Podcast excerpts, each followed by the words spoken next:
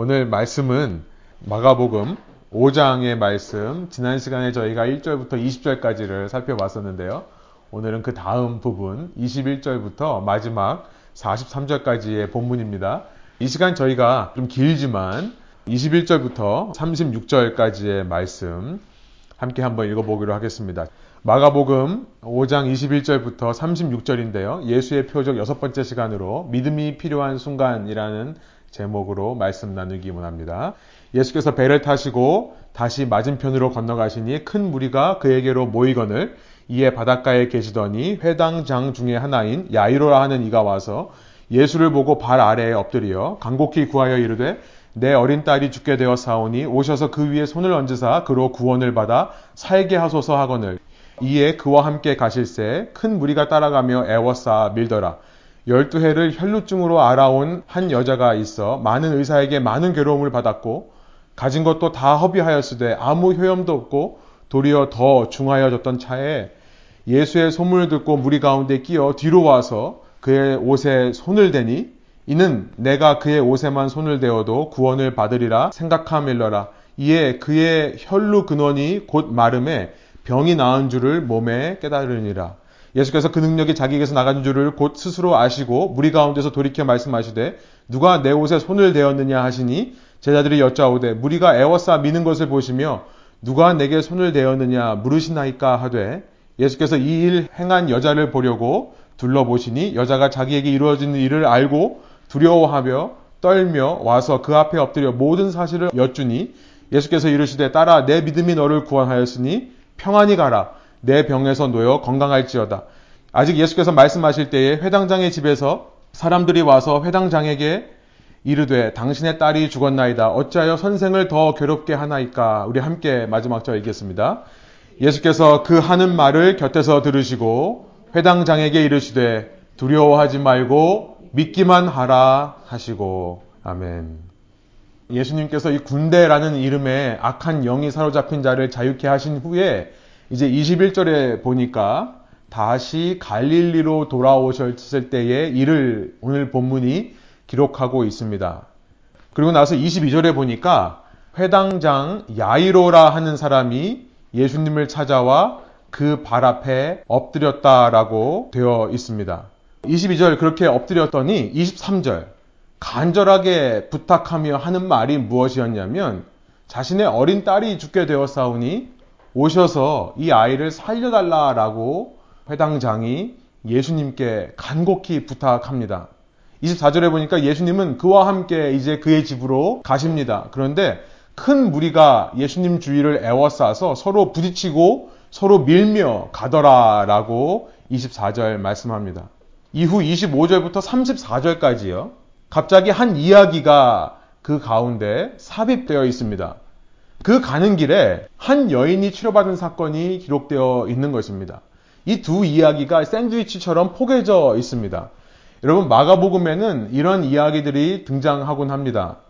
두 가지 사건이 하나로 포개져서 한 이야기로 얽혀 있는 것입니다. 예를 들면 마가복음 3장에 보면 20절부터 35절에 예수의 가족들이 예수님께 와서 하는 이야기 가운데 사탄이 서로 분쟁하면 그 집안이 설 수 없다라는 이야기를 삽입해서 말씀하시는 장면이 이어져 있습니다. 이렇게 마가가 두 가지 이유를 섞어서 한 이야기로 엮고 있는 이유는 그 두 이야기가 연관된 부분이 있다는 것을 알려주기 위함이죠. 이 두 사건에 어떤 공통적인 원리가 들어있고요. 그 같은 원리가 있음을 알리기 위해 이런 기법을 사용합니다. 그러니까 오늘 본문에서 두 이야기가 등장하는데 혈루병이라는 병을 앓던 여인이 치료받은 이야기 또 야이로라는 회당장의 딸이 살아난 이야기 이 두 이야기가 서로 이어진다는 것을 우리가 먼저 생각해 봐야 되겠습니다. 이 두 이야기 가운데 공통된 원리가 들어있음을 말씀하는 거죠. 그래서 어떤 점에서 이 두 이야기가 이어지는지를 살펴보기 위해서 먼저 이 두 이야기의 공통점들을 한번 제가 살펴보고 말씀을 좀 더 깊이 들어가기 원합니다. 제일 먼저 여러분 공통점이 무엇입니까? 두 사건 다 여인을 고쳐주시는 사역이었다라는 점이에요. 여인. 당시 여성은 남성보다 덜 중요한 사회였습니다. 지금이 그렇다는 것이 절대 아닙니다. 지금은 그렇지 않습니다. 오히려 남성들이 혼나는 분위기가 참 많이 있죠. 예, 넘어가고요. 당시 여성은 남성보다 훨씬 덜 중요한 그런 존재였어요. 특별히 남성 중심의 유대교. 유대교는 남성 중심의 종교입니다. 유대인들이 하루에 3번 기도를 할 때 그 기도의 내용이 무엇이었는지 아십니까? 하루 3번 자신이 이방인이 아니라 유대인으로 태어난 것을 감사하는 기도를 드렸습니다. 그리고 하루 3번 자신이 여자가 아니라 남자로 태어난 것을 감사드리는 기도를 이 유대인들이 하루에 3번씩 드렸던 것입니다. 이런 유대교 중심의 사회에서 상대적으로 덜 중요한 여성을 위해 사역하신 예수님, 덜 중요한 존재, 더 미약한 존재를 위해 사역하신 예수님의 모습이 이 두 이야기의 공통점이라 할 수 있겠습니다. 두 번째 공통점은 둘 다 눈치채셨습니까? 숫자가 같습니다. 12라는 숫자와 연관되어 있는 이야기들입니다. 혈루병 앓던 여인, 혈루병이라는 것은 몸 밖으로 피가 나오는 질병입니다. 아마도 여성의 이 월경과 연관이 있었던 병인 것 같다는 추측을 합니다. 어떤 병인지 정확하게 알 수 없지만 피가 몸 밖으로 나오는 이 병을 12년 동안 앓았다라고 이야기합니다. 회당장 야이로의 딸이 숨을 거두었는데 그 나이가 12살이었다라고 이야기를 하고 있죠. 12라는 숫자가 유대인들에게는 매우 특별한 수입니다. 그냥 지나칠 수 없는 숫자라는 것입니다. 왜냐하면 이것은 이스라엘을 상징하는 숫자이기 때문에 그렇습니다. 이 땅에 하나님의 백성을 상징하는 수가 12였습니다. 그래서 이스라엘 12지파가 그들에게는 굉장한 의미가 있었던 것입니다. 그렇다면 12년 동안 병을 앓았던 것, 또 12살 만에, 12해 만에 숨을 거둔 것, 이 모두 이스라엘과 어떤 연관이 있어 보이는 것입니다. 세 번째, 이 두 사건 모두 공통적으로 예수님은 믿음의 중요성에 대해 말씀하시고 계시다는 것을 우리가 발견할 수 있습니다. 두 사건 모두 회복하고 구원을 얻게 되는데요. 이 구원이라는 것은 그 병으로부터 자유케 되는 것을 지금 개역개정이 구원으로 표현하고 있습니다. 그 두 가지 모두 믿음에 의해 이 일을 일어났다라고 기록하고 있습니다. 34절이에요. 예수께서 이르시되 딸아, 이 혈루병 앓던 여인에게 말씀하는 겁니다. 내 믿음이 너를 구원하였으니 평안히 가라. 내 병에서 놓여 건강할지어다. 한편 딸이 죽게 생긴 야이로라는 회당장을 향해서는 36절에 이렇게 말씀하십니다. 예수께서 그 하는 말을 곁에서 들으시고 회당장에게 이르시되 두려워하지 말고 믿기만 하라라고 말씀하셨다는 거죠. 그러니까 지금 예수님께서는 이 두 여인이 치료받는 것에는 믿음이 필요하다라는 말씀을 하시게 된다는 것을 알게 됩니다. 여인, 12라는 숫자, 믿음. 이 세 가지를 가지고 오늘 우리에게 주신 말씀을 좀 더 깊이 살펴보기를 원하는데요. 세 가지 공통점을 통해 이 두 사건이 우리에게 어떤 표적, 어떤 사인을 나타내고 있는지, 예수님은 어떤 분이시며 그가 다스리시는 세상은 어떤 원리로 이루어지는지를 우리가 살펴보기 원하는 겁니다. 첫 번째, 우리 여인에 대한 얘기를 좀 생각해 보기를 원해요. 예수님께서 당시 천대받던 여인들을 고치셨다는 것은 한마디로 말하면 약자를 향한 사랑과 관심을 표현하는 것입니다. 이 유대교 중심의 사회, 유대교 중심의 사회에서는 구원이 임한다면 이방인보다 유대인들에게 먼저, 그 유대인들 속에서도 여자보다는 남자들에게 먼저 구원이 임한다라고 생각을 했었습니다. 그래서 남자가 여성보다 먼저 구원을 받기 때문에 모든 종교 지도자들은 철저하게 남성이어야만 했습니다. 당시 랍비들, 선생들 전부 남자였습니다. 당시 서기관들, 율법학자들 전부 남자였습니다. 당시 회당장들, 하나님의 말씀을 가르치고 매일 하나님의 말씀을 읽던 회당이라는 곳에 주관하던 장들도 전부 남자들이었습니다. 산헤드린 공회라고 하는 유대인의 최고 권력기구도 전부 70명의 남자로 이루어져 있습니다. 뿐만 아니라 이 종교 지도자들은 여자들과 말을 섞지도 않았던 시대였습니다. 제가 수요일날 성경 공부 때도 요한복음 4장 사마리아 여인을 말씀드릴 때 이 말씀을 드렸는데요. 당시 사회에서 랍비가 여인과 말을 걸고 있는 것은 쓸데없는 시간 낭비라는 지배적인 인식이 있었습니다. 사람들은 랍비로서 여자와 대화하는 시간에 차라리 하나님과 대화를 해야 된다라고 생각을 했던 거예요. 그러니까 여인과 대화를 한다는 자체가 그 랍비를 향한 신뢰도를 깎던 시대였습니다. 랍비들은 심지어 이 유대인들의 기록이 아직까지 전해지는데요. 수요일날 자세하게 말씀드렸습니다.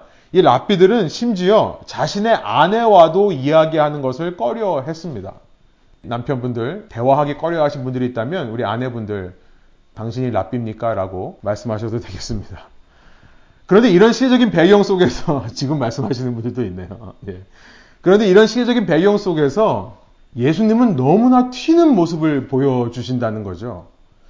12년 동안 병을 앓던 여인이 예수님의 옷자락이라도 만지면 병이 나을까 싶어서 27절을 보니까 그 많은 무리 속에 끼어서 예수님의 뒤로 왔다라고 기록하고 있습니다. 뒤로 몰래 숨어들어서 그 옷자락에 손을 댑니다. 여인이 굉장히 스니키한 모습, 그러니까 몰래 이 겁쟁이 같은 모습, 몰래 비겁하게 행동하는 모습이라고 생각할 수 있지만, 그래서 그 여인의 행동을 나무랄 수도 있겠지만요. 여러분, 제가 지금 방금 말씀드린 시대적인 상황 속에서 왜 이 여인이 이렇게까지 할 수밖에 없었는가 우리는 생각해 보게 되는 것이죠. 이 여인은 앞서 회당장 야이로처럼 당당하게 예수님 앞에 나와서 무릎을 꿇고 예수님 앞에 절하며 요청을 할 수도 없는 상황에 있었던 것입니다. 당시 문화를 이해하면 이 여인이 랍비로 보이는 그 예수님께 왜 직접 나오지 못했는지 우리는 충분히 알게 되는 거죠. 오히려 이 여인의 행동 속에는 정말 간절함이 배어 있는 것입니다. 랍비에게 나가서 말할 수 없는 상황 속에서 이렇게 해서라도 치유를 받겠다라는 간절함이 있는 것입니다. 그런데 기가 막힌 일이 벌어집니다. 예수님께서는 지금 자신의 옷을 누군가가 만졌다는 것을 느끼게 되십니다. 어떻게 느끼셨는가는 잠시 후에 살펴보기로 원하는데요. 그 능력이 자기에게서 나간 줄 아신 예수님의 반응이 30절에 기록되어 있는데 놀랍습니다. 이렇게 말씀하고 계세요. 예수께서 그 능력이 자기에게서 나간 줄을 곧 스스로 아시고 무리 가운데서 돌이켜 말씀하시되 누가 내 옷에 손을 대었느냐 하시니, 예수님께서 지금 무엇을 하시고 있는 것입니까? 그녀와 대화를 시도하고 계시는 겁니다. 제자들은 예수님을 만류합니다. 이렇게 지금 많은 사람들이 우리를 둘러싸고 있는 상황인데 주님, 누가 주님의 옷을 좀 건드렸다고 해서 그렇게까지 물어보실 필요가 있으십니까? 31절 그렇게 말합니다. 갈 길도 먼데 빨리 좀 가시죠. 그러나 32절 예수님께서는 움직이지 않고 그 자리에 서서 누가 내 옷에 손을 대었는지를 알기 위해 바라보고 계십니다. 움직이지 않고 그 자리에 서 계세요. 그랬더니 33절 이 여인이 그냥 지나갈 수 없음을 직감한 나머지 이렇게 말하고 있습니다. 여자가 자기에게 이루어진 일을 알고 두려워하여 떨며 와서 그 앞에 엎드려 모든 사실을 여쭈니. 여러분, 그녀가 왜 두려워서 떨었을까요? 자신은 몰래 조용히 치료받고 돌아가려고 했지 이 선생님의 명성에, 이 선생님의 체면에 흠집을 내는 일은 하고 싶지 않았을 것입니다. 자기가 앞에 나와서 랍비와 대화하는 순간 이 선생님의 체면까지도 깎일 수 있는 그 두려움에, 그 걱정에 떨었던 것이 아니겠습니까? 그런데 그 여인의 이야기를 들으신 예수님께서 34절에 이렇게 말씀하는 겁니다. 우리 한번 한 목소리로 다시 한번 읽어보겠습니다. 예수께서 이르시되 딸아, 내 믿음이 너를 구원하였으니 평안히 가라. 내 병에서 놓여 건강할지어다. 여러분, 이런 지도자가 세상에 어디 있습니까? 여러분, 2000년이 지난 우리의 관점에서는 너무나 자연스러운 일입니다. 그런데 생각해 보세요. 2000년 후에나 자연스러운 일을 2000년 전에 행하셨다면 여러분, 이것이 당시 사람들에게 얼마나 큰 충격이었겠습니까? 그 충격인 만큼 우리 예수님은 약한 자에게 관심을 보이는 예수님이라는 것입니다. 첫 번째 메시지는 그것입니다. 눌린 자, 연약한 자, 아픈 자, 고통당하는 자, 낮은 자일수록 그 당시 종교 지도자들은 그들과 말을 섞지 않았습니다. 그들과 말을 섞는 순간 자신의 체면도 깎여나간다 생각하기 때문에 그렇습니다. 그러나 예수님은 하늘 보좌를 버리시고 이 낮은 땅으로 오신 분이십니다. 이 낮은 땅에 오셔서도 가장 낮은 자들에게 관심과 사랑을 베푸시는 분이심이 이 사건을 통해 드러나고 있는 것입니다. 여러분, 이러는 사이에 회당장의 딸이 죽습니다. 그래서 그 집안 사람들이 회당장, 지금 예수님과 함께 그 집을 향해 가고 있는 야이로를 만나 35절에 이미 아이가 죽었으니 이 선생님을 더 이상 괴롭게 하지 마십시오. 우리 집에 모시고 올 필요 없습니다. 라는 말을 합니다. 그런데 예수님은 이후 이야기를 읽어보시면 구태여 그 집에 가십니다. 그리고는 그 아이가 죽은 것이 아니라 자고 있다 라고 말합니다. 모든 사람들은 다 비웃습니다. 그러나 이 야이로와 제자 셋만 데리고 그 집에 들어가신 예수님께서 그 죽어있는 아이의 손을 잡고 이렇게 말씀하십니다. 41절이에요. 그리고 아이의 손을 잡으시고 말씀하셨다. 달리다굼. 이 세 번역입니다. 이를 번역하면 소녀야 내가 내게 말한다. 일어나거라 하는 말이다. 달리다굼이라는 말을 말씀하십니다.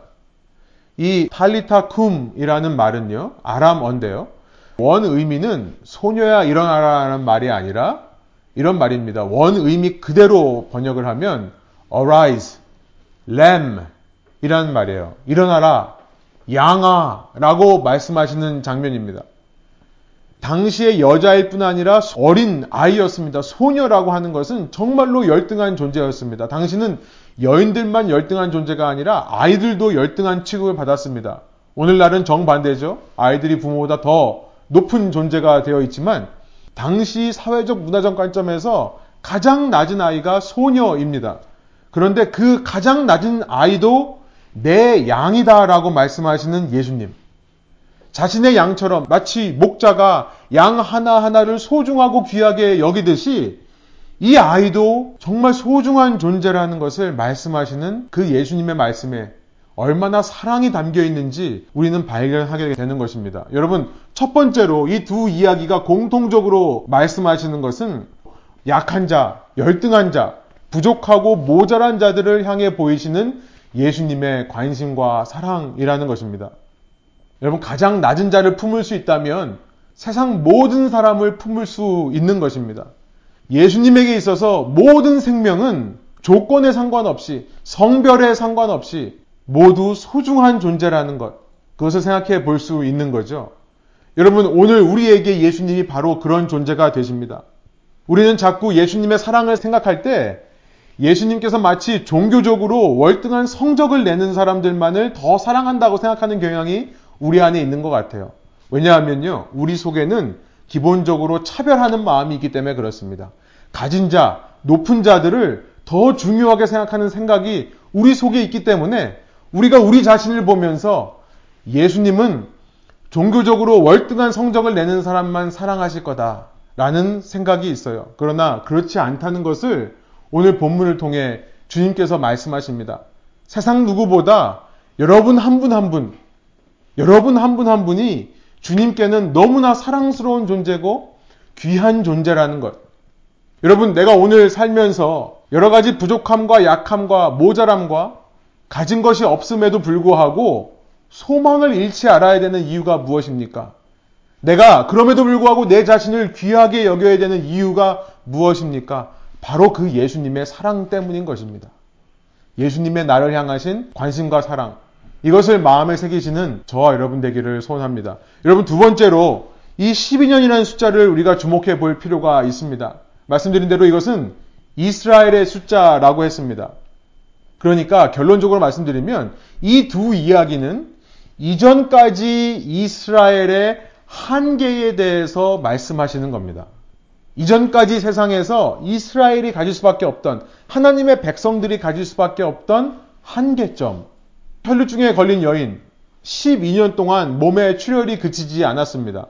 그래서 26절에 보면 이 여인은 당시 의사란 의사는 다 찾아가 본 모양입니다. 그러나 의사를 찾아가서 치료를 받다가 몸만 더 상했습니다. 이 병을 치료받기 위해 자신의 재산을 다 허비하였다라고 기록하고 있습니다. 문제는 무엇이냐면 이 몸에 출혈이 있을 때에 이 여인의 건강만 문제가 되는 것이 아니라 그의 영적인 상태까지도 문제가 된다는 것이 큰 문제였습니다. 당시 하나님의 법을 이 형식적으로 겉으로만 지키던 유대인들은요, 문자 그대로 법을 강요했습니다. 문자 그대로 법을 강요해서요, 부정한 위치에 있는 사람들은 무조건 몰아내고 고립시켰던 것이 유대인들의 사고방식이었습니다. 레위기 15장 19절부터 33절을 보면 몸에 출혈이 있는 사람은 부정한 상태에 있다라는 말씀이 기록되어 있습니다. 여러분, 부정한 상태에서 만지는 모든 것은 부정하게 됩니다.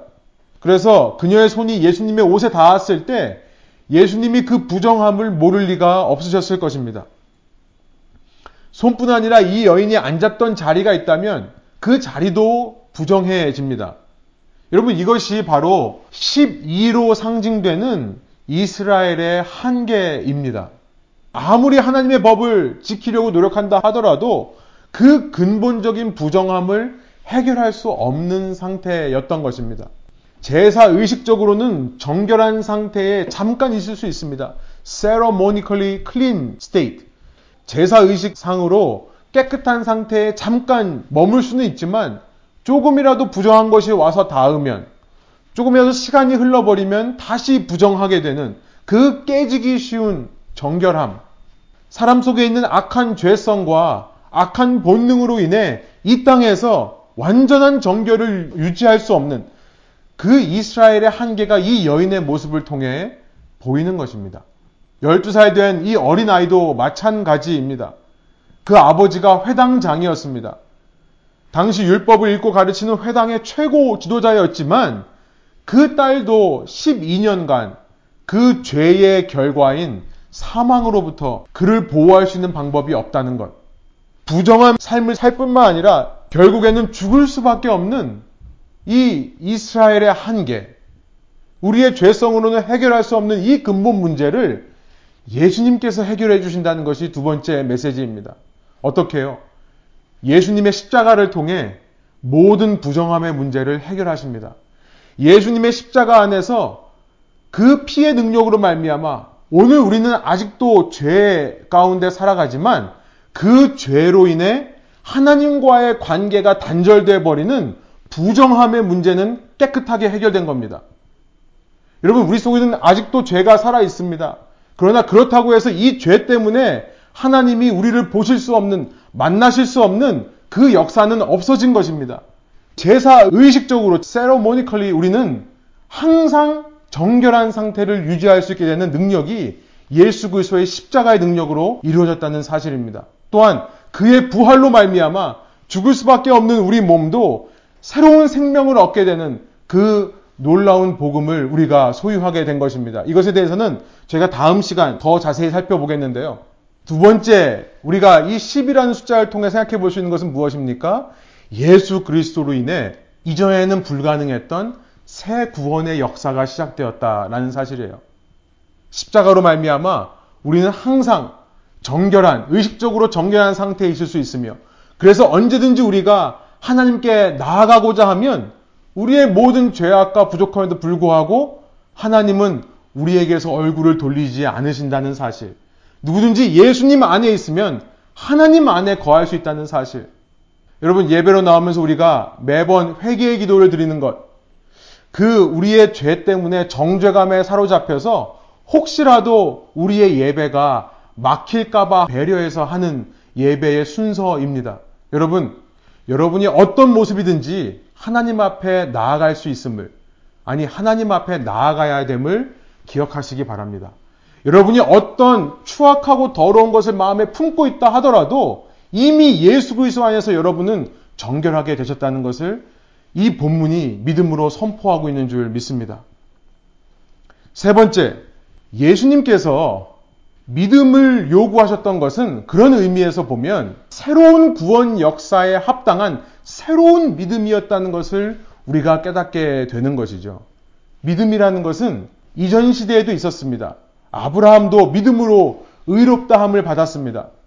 그러나 이제 예수님께서 새 구원의 역사를 시작하실 때에는 새로운 믿음의 결단이 필요하다라는 것을 세 번째 말씀하시는 겁니다. 무언가 새로운 역사가 필요한 순간, 여러분, 놀랍게도 이 하나님의 법에 익숙해진 사람들요.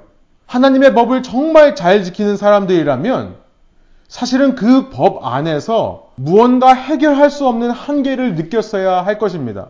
그 법 안에서 우리를 완전히 정결하게 할 수 없는 법 안에서 내가 어느 순간 안정을 누리고 내가 어느 순간 만족하고 있다면 그 사람은 교만에 빠져버린 겁니다.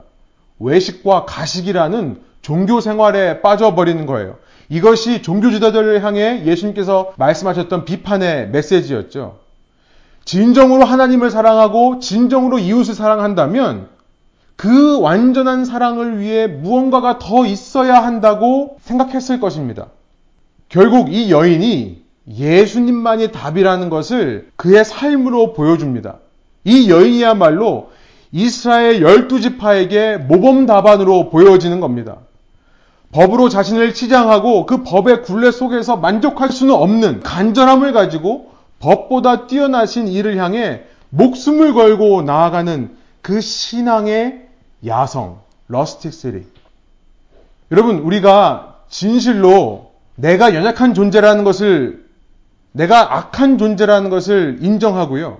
그런 나를 찾아오신 그 겸손하신 주님을 믿는 자가 맞다면 그를 향한 사랑과 그의 나를 향하신 관심에 진정으로 감사하는 자가 맞다면, 그래서 그의 나를 향하신 사랑과 관심 때문에 자존감이 생기고 내가 살아갈 이유와 소망을 얻는 자가 맞다면, 여러분 우리는요, 우리가 쌓아 올린 종교의 탑 안에서 안주할 수 없는 것이라는 겁니다.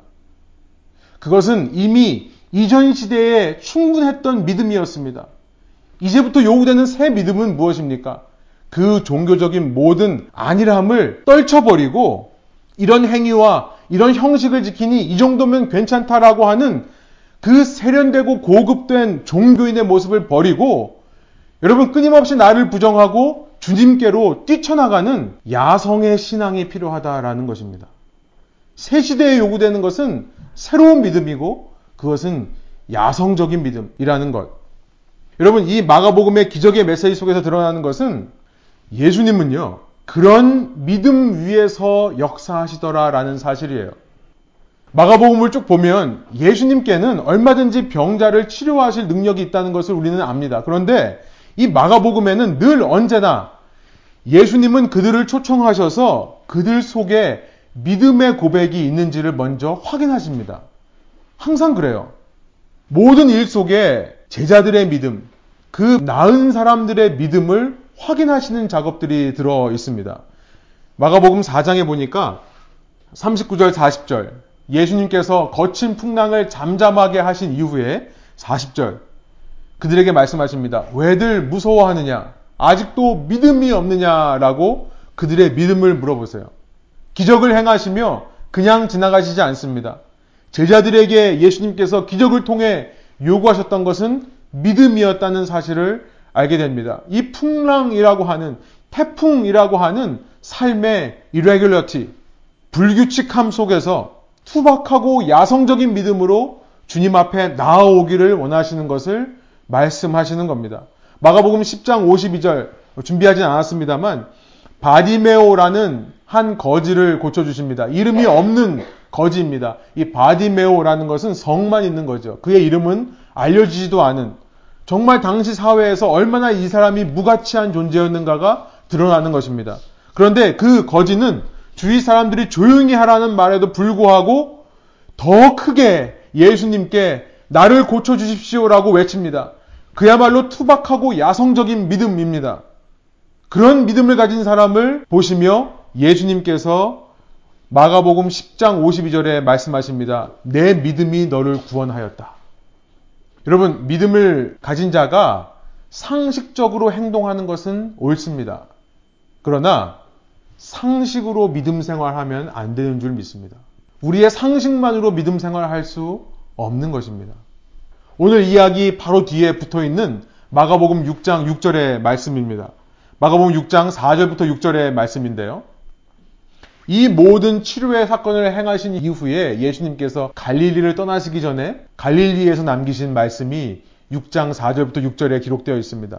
그래서 예수께서 그들에게 말씀하셨다. 예언자는 자기 고향과 자기 친척과 자기 집 밖에서는 존경을 받지 않는 법이 없다. 무슨 말씀입니까? 자기 고향과 자기 친척과 자기 집에서 인정받지 못한다라는 말씀이에요. 왜 그럴까요? 왜 그럴까요? 자기 고향과 친척과 집안에 있는 사람들은 예수님을 어려서부터 알던 사람이었기 때문에 그렇습니다. 그렇기 때문에 예수님을 향해 상식적인 믿음 그 이상의 야성적이고 투박한 믿음을 보일 수가 없는 것입니다. 5절.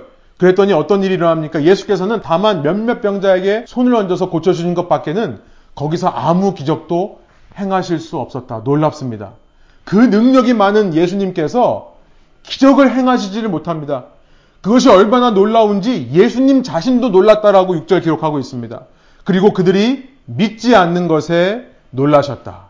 그리고 그들이 믿지 않는 것에 놀라셨다. 예수님께서 기적을 행하실 수 없었던 것은 그들의 믿음 없음 때문이었다는 것. 그리고 예수께서는 마을을 두루 돌아다니시며 가르치셨다. 그 믿음 없음 때문에 예수님께서 역사하시지 못해 예수님도 놀라게 되는 상황. 여러분, 우리가 주님을 놀라게 하는 제자들 되지 않기를 원합니다. 우리의 믿음 없음 때문에 역사가 이루어지지 않음을 보고 주님께서 놀라는 일이 없으셨으면 좋겠습니다. 여러분, 예수님께서 원하시는 것은 너무나 단순해 보입니다. 그것은 그 낮은 데로 오신 사랑과 관심을 받은 자로서 주님을 더 갈급하고 주님을 더 찾으라는 것입니다. 상황에 타협하지 않기를 원하세요. 환경의 지배를 받지 않기를 원하세요. 종교적인 관습과 종교적인 전통에 타협하지 않기를 원하십니다. 주님만 의지하며 투박하고 야성적이지만 믿음으로 도전하는 한 걸음을 원하신다는 사실. 여러분, 이 시대에 안주하지 않고 도전하는 신앙이 필요한 시대입니다. 참 믿음이 필요한 시대라는 생각이 듭니다. 여러분, 이 말씀을 들으시면서 여러분 마음 가운데 성령께서 무엇을 보여주십니까? 성령께서 여러분 마음 속에 지금 이 순간 우리의 삶에 진정으로 주님을 사랑한다면, 진정으로 주님의 그 새 구원의 역사를 믿는다면 어떠한 새로운 믿음으로 반응하기를 원하신다 생각이 드십니까? 여러분, 우리가 조용히 한번 눈을 감고요, 기도해 보기를 원합니다. 이 시간 여러분 자리에서 우리 함께 눈을 감고 주님께서 이 말씀을 통해 오늘 나에게 어떤 믿음의 한 걸음을 원하시는지를 생각해 보기 원합니다. 주님께서 어떤 불완전함과 어떤 부정함과 어떤 연약함에도 불구하고 우리를 만나주시고 우리에게 찾아오셔서 주님의 새 구원의 역사를 이루실 수 있는 분이라면 그 주님을 받아들이기 위해, 그 주님을 만나기 위해 오늘 나에게 필요한 구체적인 헌신과 결단은 무엇입니까? 함께 기도하시겠습니다. 주님, 이 시간 주님을 예배하는 저희의 마음 가운데 말씀으로 주님께서 우리의 삶에 무엇을 결단하고 헌신해야 되는지를 말씀해 주시기를 소원합니다. 하나님, 어쩌면 우리는 너무나 세련되고 고급화된 기독교라는 종교 가운데 머물러 있는 자들인지도 모르겠습니다. 반복적인 형식적인 습관적인 이 형식 속에서 우리는 어쩌면 예수님 당시의 종교 지도자들처럼 안주하고 있는지도 모르겠습니다. 우리의 교만이, 우리의 가식과 외식하는 이중성이 우리 가운데 역사하기 때문입니다. 그러나 주님께서는 이 두 여인을 고치시는 일을 통해 이제 주님께서 새로운 구원의 역사를 시작하심을 알려주셨습니다. 그 새로운 구원의 역사, 십자가와 부활이라고 하는 놀라운 역사를 받아들이기 위해서는 이전과는 다른 새 믿음이 필요했습니다. 주님, 그 주님의 첫사랑을 저희가 체험했습니다. 그러나 어느새 저희가 그 첫사랑의 감격을 잃어버리고 종교가 주는 안일함과 타성에 젖어 신앙생활을 다람쥐 쳇바퀴 돌듯 하고 있다면 주님, 이 시간 저희의 마음 가운데 말씀하여 주셔서 그 우물한 개구리로부터 뛰쳐나오기 위해 어떤 믿음의 도약이 필요한지를 알려주십시오. 우리의 삶에 어떤 투박하고 야성적이지만 어떤 믿음으로 주님 앞에 나아가야 되는지를 알려주십시오. 상식적이지 않고 당연하지 않고 이해가 되지 않는 일이라 할지라도 주님께서 하라고 말씀하실 때 순종할 수 있는 저희가 되게 하여 주시고, 주님께서 막으실 때에 조금의 미련도 없이 그것을 주님 앞에 내어놓을 수 있는 저희들 될 수 있도록 인도하여 주옵소서. 주님, 무엇보다 그런 신앙인들이 모인 이 공동체가 이 시대에 주님의 새로운 영적인 도전들을 위해 헌신하는 공동체 되기를 원합니다. 주님, 이 상황 속에서 너무나 안주하기가 쉽습니다. 너무나 나만을 위해 살기가 쉬운 환경입니다. 주님, 그 환경과 시대의 위협으로부터 저희를 지켜주시고, 이 시간 우리가 이 땅에 주님의 나라가 누룩과 같이 퍼져나가기 위해 어떤 것을 결단하고 어떤 일에 새로운 도전을 해야 될지를 함께 말씀하여 주시고, 우리가 그것에 한마음이 되어 따라갈 때에 주님, 그 역사 가운데 새로운 구원의 역사들을 주님께서 이 땅에 베풀어 주옵소서. 특별히 이 시간에 저희의 젊은 세대들을 위해 기도합니다. 하나님, 수십 년 동안 신앙생활을 했던 우리 기존 세대에게는 이것들이 큰 도전이 되지 않을 수도 있습니다. 그러나 이 코비드-19이라고 하는 사태로 인해 많은 젊은이들이 신앙생활의 열정을 잃어가고 있고 신앙생활의 방향을 잃어가고 있습니다. 주님, 너무나 주님 외에 다른 것에 주의와 관심을 뺏기기 쉬운 상황입니다. 하나님, 너무나 이 삶에 주님보다 더 귀한 것들이 많고 주님을 사랑하는 그 즐거움보다 더 즐거운 것들이 너무나 많은 세상 속에 살아가는 이 도시의 청년들, 주님께서 기억하여 주시고, 주님, 이들 마음 가운데 도전하여 주시며 야성과 같은 참된 믿음을 주님께서 불어넣어 주셔서 현 상황에 만족하지 않고 이 현 상황을 극복하여 이 상황 가운데서 새로운 주님의 은혜와 감격을 맛볼 수 있는 젊은이들 될 수 있도록 인도하여 주옵소서. 저희 기존 신앙인들이, 저희 교회들이 이 시대에 안주하지 않고 새로운 것을 추구하며 이런 젊은이들을 주님께로 인도할 수 있는 그런 교회 되게 하여 주시고, 그런 사역 되게 하여 주셔서 저희 역시도 야성의 믿음으로 주님께 반응하는 주님의 제자 공동체 되게 하여 주옵소서. 감사드리며 예수 그리스도의 이름으로 기도합니다. 아멘.